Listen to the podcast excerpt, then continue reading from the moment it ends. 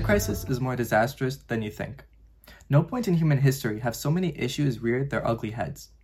Forgetting the troublesome term first world problems, the issues to be discussed only compound the meta crisis. Imagine a chessboard, each move setting humanity on a course for destruction, or fast track to type 1 status, referencing the Kardashev scale. Unfortunately, it seems any move we make, collectively or individually, brings us closer to a catastrophe and farther from our goal of a galactic civilization. How do we proceed then if we can't make a move, and leaving the pieces static on the chessboard brings the game to an end anyway? The meta crisis, introduced to me by the complex Daniel Schmachtenberger, fills me with dread, anxiety, and a bit of laughter. Seriously, I chuckle at the state we've all brought ourselves to. Talking about how we're all intelligent creatures, yet we're destroying the planet at an alarming rate with no backup plan. That's like lighting a fire in a building without realizing that we're still in it. Regardless, it doesn't seem like people are aware of all these issues surrounding the meta crisis. Schmachtenberger is trying to change that, but here's a pessimistic take. People will not care, not because they don't want to, but because they cannot. So, we're saying that people will not be able to care. Well, yes. Look at all the information we have. Surely, if these information circuits we have to get news around the globe were designed in a civilization enhancing way, we would be able to communicate the scope of antibiotic resistance, fertilizer shortage, nanotechnology, ocean acidification, and more. And yet, we cannot. There's simply too much going on, too many geopolitical, socioeconomic, and socio-technological issues which seem overwhelming to begin with.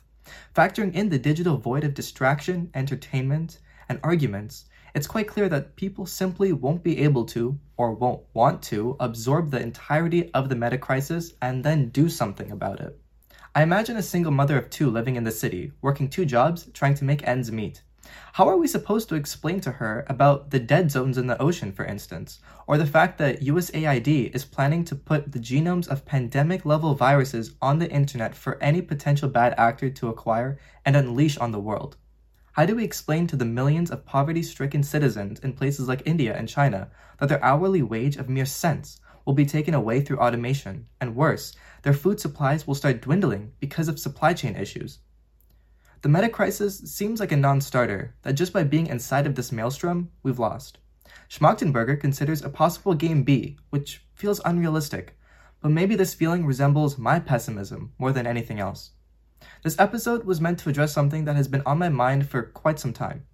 There are many issues at play in the world, though knowing about all of them is mentally taxing to the point of not doing anything about them.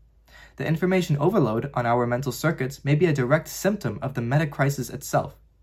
What I know for sure is that there must be a low bandwidth way of onboarding millions of people into solving the meta crisis, leaving it up to scientists, engineers, and other highly specialized but scarce professionals is an absolute waste of human power.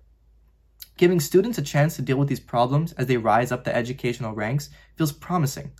Telling the average civilian, outside of multi hour podcasts, about the meta crisis is also, or rather should be, the goal.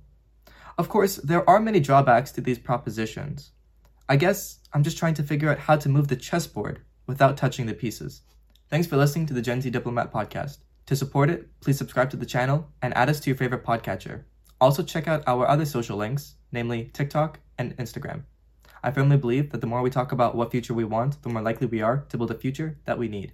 Thank you for listening to this episode, and I hope to see you next time.